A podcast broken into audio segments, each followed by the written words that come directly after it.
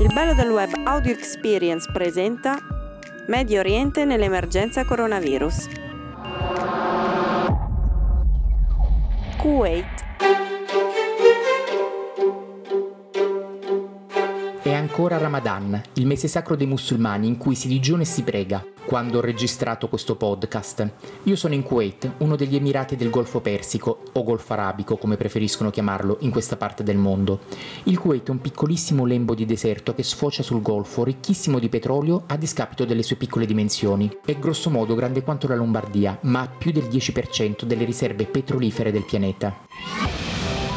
È famoso perché qui, a cavallo del 1990 e 1991, si svolse un'aggressione gratuita da parte dell'Iraq, al tempo governato da Saddam Hussein, che brutalmente privò il Kuwait della propria libertà. E quell'aggressione gratuita che sdegnò il mondo e fu ripresa da tutti i media internazionali con un'imponente campagna mediatica, portò alla prima guerra del Golfo, passata la storia anche come la prima guerra in diretta tv.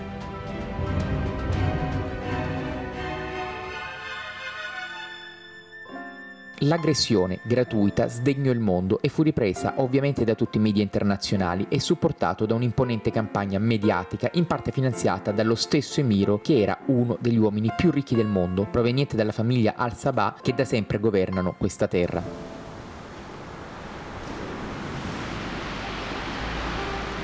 Per le sue ridotte dimensioni e per il fatto che il territorio è costituito in gran parte di deserto, il Kuwait è di fatto una città-stato. C'è la capitale, Kuwait City, o come la chiamano in arabo Maidanat al-Kuwait, dove ci sono le sedi delle aziende e le attività economiche, e il centro di questa città-stato, una grossa area metropolitana intorno alla quale si trovano tanti piccoli agglomerati urbani, centri abitati sparsi qua e là nel deserto e sulla costa. In uno di questi vivo io, precisamente a Maidanawalli, un quartiere che dà sulla spiaggia del Golfo, a sud di Kuwait City. La diffusione del coronavirus ha subito nei giorni immediatamente dopo il lockdown dell'Italia una brusca impennata di casi in tutto il Medio Oriente. Tutti i paesi del Golfo hanno preso misure simili a quelle dell'Italia già da tempo e si sono di fatto isolati dal mondo esterno, con stop ai voli e controlli rigidi alle frontiere terrestri e per strada. Qui in Kuwait l'Emiro ha dichiarato da marzo i giorni a seguire come festa nazionale, che vuol dire state tutti a casa e non uscite di casa se non per reali motivi. Hanno cominciato inizialmente a fare il controllo della febbre per strada, a richiedere l'uso dei guanti e della mascherina per entrare nei luoghi pubblici e poi progressivamente hanno cominciato a chiudere tutto, bar, cinema, teatri, hanno sospeso anche i mezzi pubblici, taxi compresi. E hanno vietato i riti religiosi. Hanno chiuso le moschee, che in un paese così religioso e musulmano è stata una decisione storica. Qui come in Arabia Saudita l'alcol non si può comprare né importare in nessun modo e la maggior parte degli abitanti indossa i tradizionali vestiti arabi, le dasdisha. Si è cominciato prima con il coprifuoco che vietava l'uscita in strada dalla sera alla mattina, con multe di decine di migliaia di euro per i trasgressori, più la galera.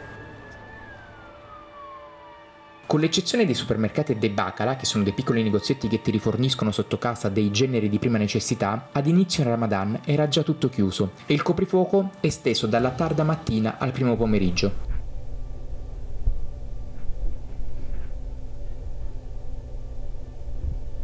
I paesi arabi del Golfo hanno subito infatti un'ondata di contagi di ritorno dall'Iran perché quasi tutti i paesi hanno consistenti minoranze di espatriati iraniani che vanno e tornano dall'Iran, il paese che all'inizio della pandemia ha avuto il maggior numero di casi e di fatto è stato l'apripista nel Medio Oriente al virus dalla Cina. A metà del Ramadan c'è stata la svolta, con decine di migliaia di casi, tra cui anche tre italiani, e quasi 200 morti su una popolazione di appena 4 milioni di abitanti, di cui solo un quarto sono kuwaitiani. Il Parlamento ha allora deciso un lockdown totale del paese, tutto chiuso fino alla fine del Ramadan, comprese le Eid, le feste di fine Ramadan che vede festeggiamenti agglomerati di persone che si riuniscono per celebrare la fine del mese sacro islamico. Io e Laura, la mia compagna con la quale vivo in Kuwait, abbiamo fin dall'inizio della pandemia preso misure precauzionali. Come hanno fatto molti altri, abbiamo spostato il nostro lavoro a casa. Io ho continuato ad andare nel mio studio a Kuwait City solo per registrare qualche cosa, ma di fatto ci siamo reinventati una nuova quotidianità a casa, in un paese straniero, lontanissimo dall'Italia. Abbiamo avuto la fortuna di avere la spiaggia vicino a 100 metri da casa e così la mattina andavamo a correre sul lungomare e poi abbiamo sistemato la nostra abitazione per ospitare uno studio di registrazione, il mio, e gli spazi per lavorare entrambi, sia io che Laura, nella stessa abitazione. Grazie a questa pandemia abbiamo imparato a vivere insieme. Ciao, sono Laura, sono arrivata qui in Kuwait perché ho ricevuto una bellissima proposta di lavoro che mi ha assolutamente entusiasmato fin dall'inizio, ne ho parlato con il mio compagno e abbiamo deciso insieme eh, mentre facevamo un bellissimo viaggio lungo un mese per tutta la Thailandia abbiamo deciso una sera guardando il tramonto eh, io e Damiano abbiamo deciso di partire insieme per questa meravigliosa avventura qui in Kuwait che ormai ci ha portato qui in questo paese stupendo, colino che è ma comunque una meravigliosa gemma qui nel Golfo Persico, in questo paese arabo ormai da quasi due anni.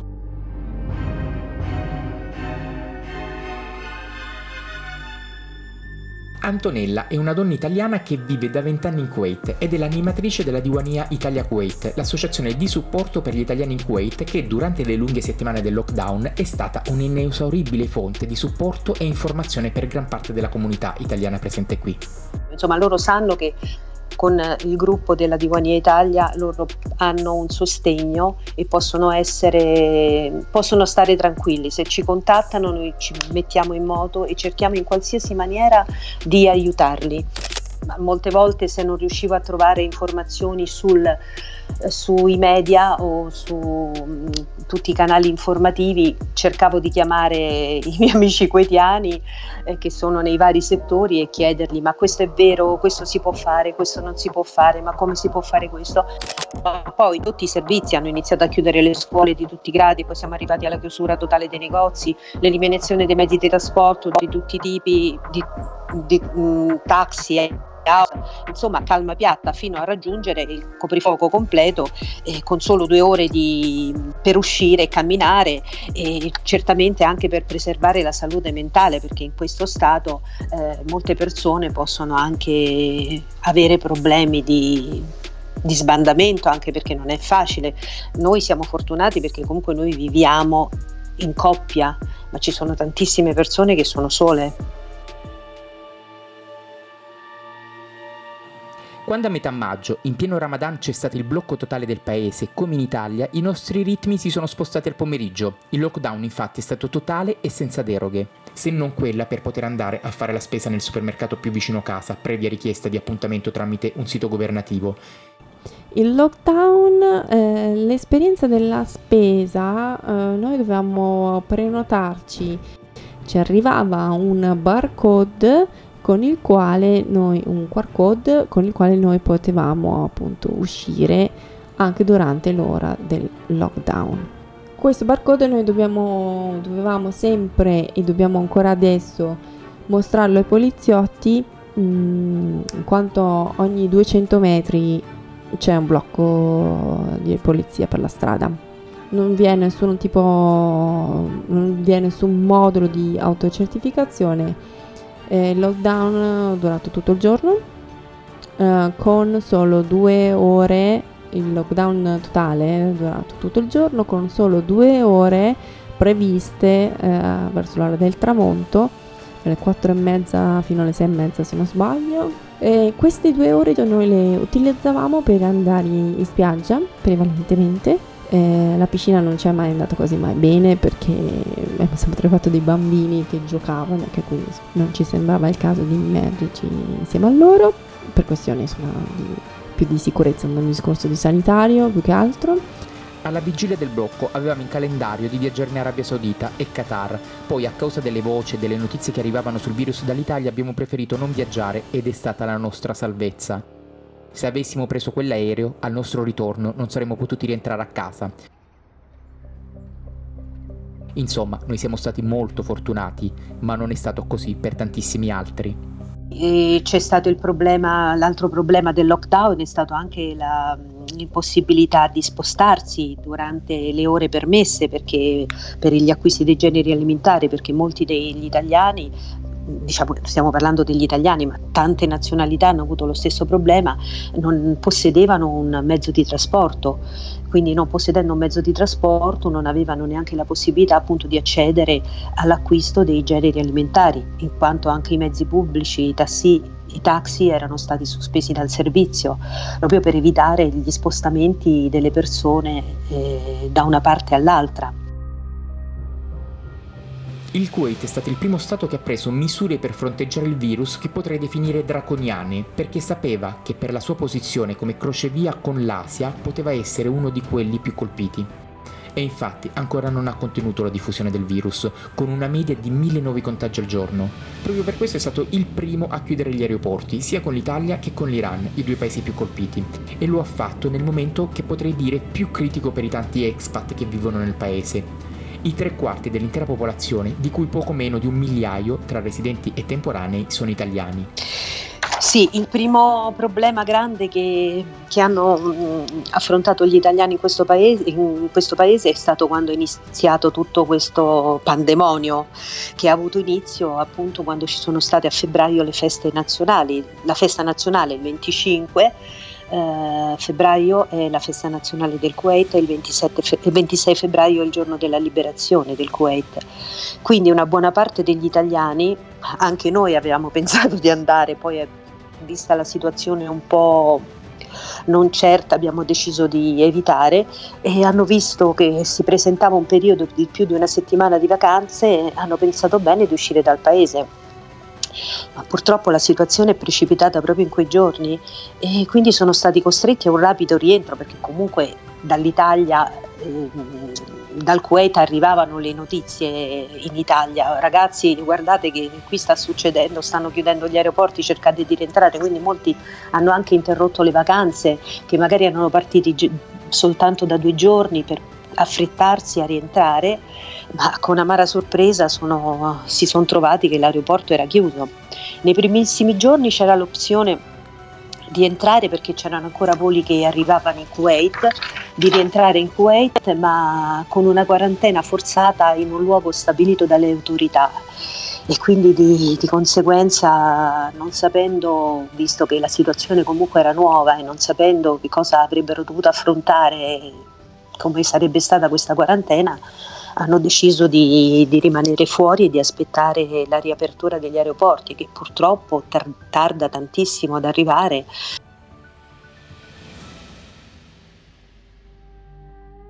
Il governo kuwaitiano ha alzato gli scudi ed è stato inflessibile nella lotta al contenimento del virus, con la costruzione di imponenti centri sanitari nel deserto per curare e isolare chi è stato contagiato.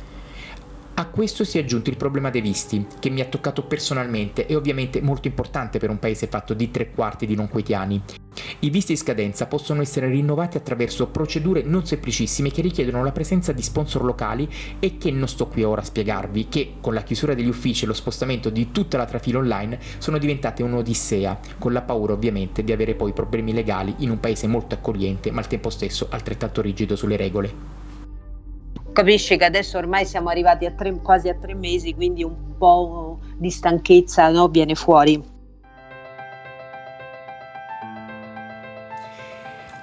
Aggiungo che il Kuwait ha un grande amore per l'Italia e l'Emiro ha fatto una grossa donazione all'Italia nei giorni di piena emergenza virus e col paese in lockdown. Nell'ambito di una grandissima donazione fatta all'Organizzazione Mondiale della Sanità per combattere il virus si parla di 60 milioni di dollari, ha specificato che ben 5 milioni di dollari fossero donati all'Italia. Sì, in effetti il Kuwait, diciamo, a me piace, tanti anni che ci vivo, sono stata bene, sono grata al Kuwait per tutto quello che mi ha dato e tante soddisfazioni, tante belle cose. Insomma, un vero e proprio amore per l'Italia. No, l'adorano, l'Italia l'adorano, ci sono persone che hanno studiato italiano soltanto per andare in Italia, soltanto per poter fare shopping in Italia, soltanto per potersi relazionare con gli italiani. Eh, loro la considerano una lingua VIP, VIP. Durante l'inizio dell'emergenza coronavirus qui in Kuwait stavo camminando sotto la torre della liberazione mentre preparavo un servizio video. Trent'anni prima qui avveniva un altro fatto che gettò il mondo nella paura, ma allora era della guerra, l'aggressione gratuita di uno Stato sovrano, il Kuwait, ad opera di un dittatore, Saddam Hussein. Quello fu l'inizio di una serie di eventi le cui conseguenze le vivevamo ancora oggi. Allora, a cavallo tra il 1990 e il 1991 abbiamo scoperto il mondo arabo e le sue questioni aperte. La Torre della Liberazione, che oggi io vedo dalla finestra di casa mia mentre sto registrando questo podcast, è un edificio costruito all'indomani del rientro dell'Emiro al-Sabah per celebrare la liberazione del Kuwait dall'Iraq. Quell'aggressione gratuita di uno Stato sovrano, il Kuwait, ad opera di un dittatore, Saddam Hussein, fu un fatto che riportò la memoria di molti alla Seconda Guerra Mondiale, quella che è passata alla storia come il primo conflitto in diretta TV, una guerra le cui immagini per la prima volta furono mostrate sugli schermi dei televisori di tutto il mondo. Le vicende dell'invasione furono traumatiche anche perché tutti furono colti di sorpresa. Anche l'Arabia Saudita iniziò a tremare a quel punto, temendo un attacco iracheno. Così il re Fahd dell'Arabia Saudita chiese all'Assemblea degli Ulema, la più alta autorità religiosa saudita, di emettere una fatwa in cui si autorizzava l'ingresso di truppe americane nel paese.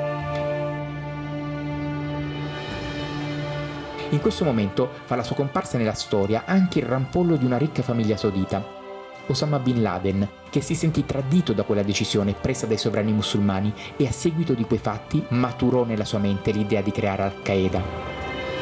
Ma nonostante le proteste delle fazioni arabe più ortodosse, nel giro di pochi mesi mezzo milione di soldati americani ed enormi quantità di materiale bellico furono schierati in Arabia Saudita, lungo il confine iracheno. La vera e propria guerra in diretta TV cominciò la notte del 17 gennaio, quando l'aviazione americana iniziò a bombardare l'esercito iracheno, Quelle immagini di guerra che furono trasmesse dalla TV a seguire dei famosi mondiali d'Italia 90, che si svolsero nel nostro paese, furono i miei primi ricordi da bambino, al punto che decisi di diventare un giornalista. Avrei voluto essere come quegli anchorman americani che da Baghdad informavano il mondo su quella guerra. Il destino ha voluto che lo sarei diventato 30 anni dopo, proprio da Kuwait City. La campagna militare durò appena 5 settimane e impiegò in quei 45 giorni un dispiegamento di forze che non si vedeva dalla seconda guerra mondiale.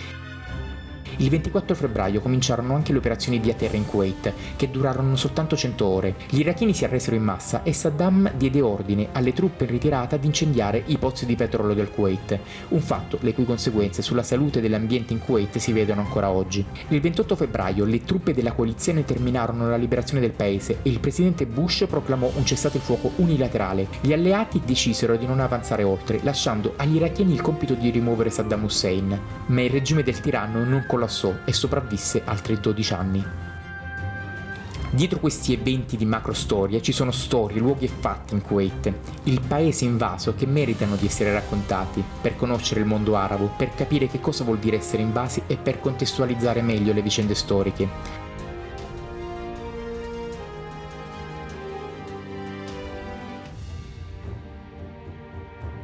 Un episodio significativo è il ritiro da Jara, un luogo lungo l'autostrada della morte, perché furono bombardati e sterminati in massa i soldati iracheni in ritirata. Jara è anche il luogo dove nell'antichità c'è stato il primo nucleo del Kuwait, che in arabo vuol dire fortino accanto alla costa.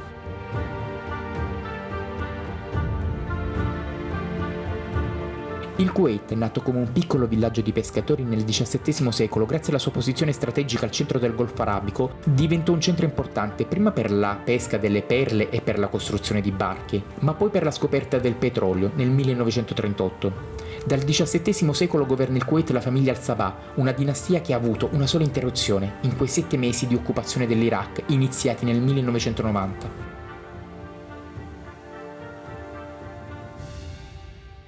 Il Kuwait è stato ovviamente ricostruito più volte nella sua storia e continua ad espandersi e costruire nuove aree. Finalmente è stato anche inaugurato il ponte sulla baia del Kuwait che si chiama Jaber Causeway è dedicato all'emiro defunto Jaber al-Ahmad al-Sabah che ha combattuto la prima guerra del Golfo, che è considerato uno dei ponti più lunghi al mondo. Conta 36 km ed unisce da parte a parte la baia del Kuwait. Da una parte c'è Kuwait City, dall'altra la base per una nuova area di sviluppo economico.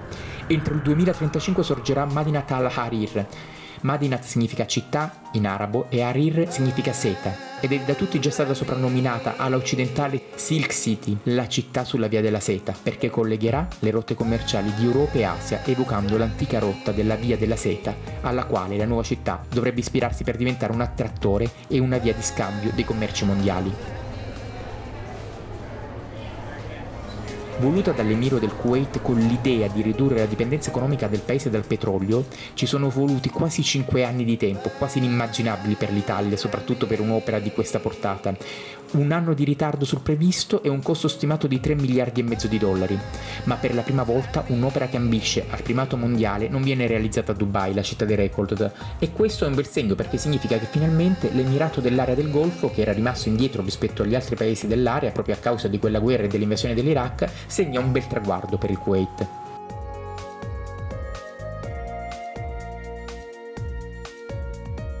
Il paese investirà altri 100 miliardi di dollari per costruire un'area urbana destinata ad attrarre investitori da tutto il mondo. Tutto questo ovviamente a patto che si riesca a sconfiggere e battere questo nuovo nemico del Golfo che ha dichiarato guerra al mondo intero e che si chiama coronavirus.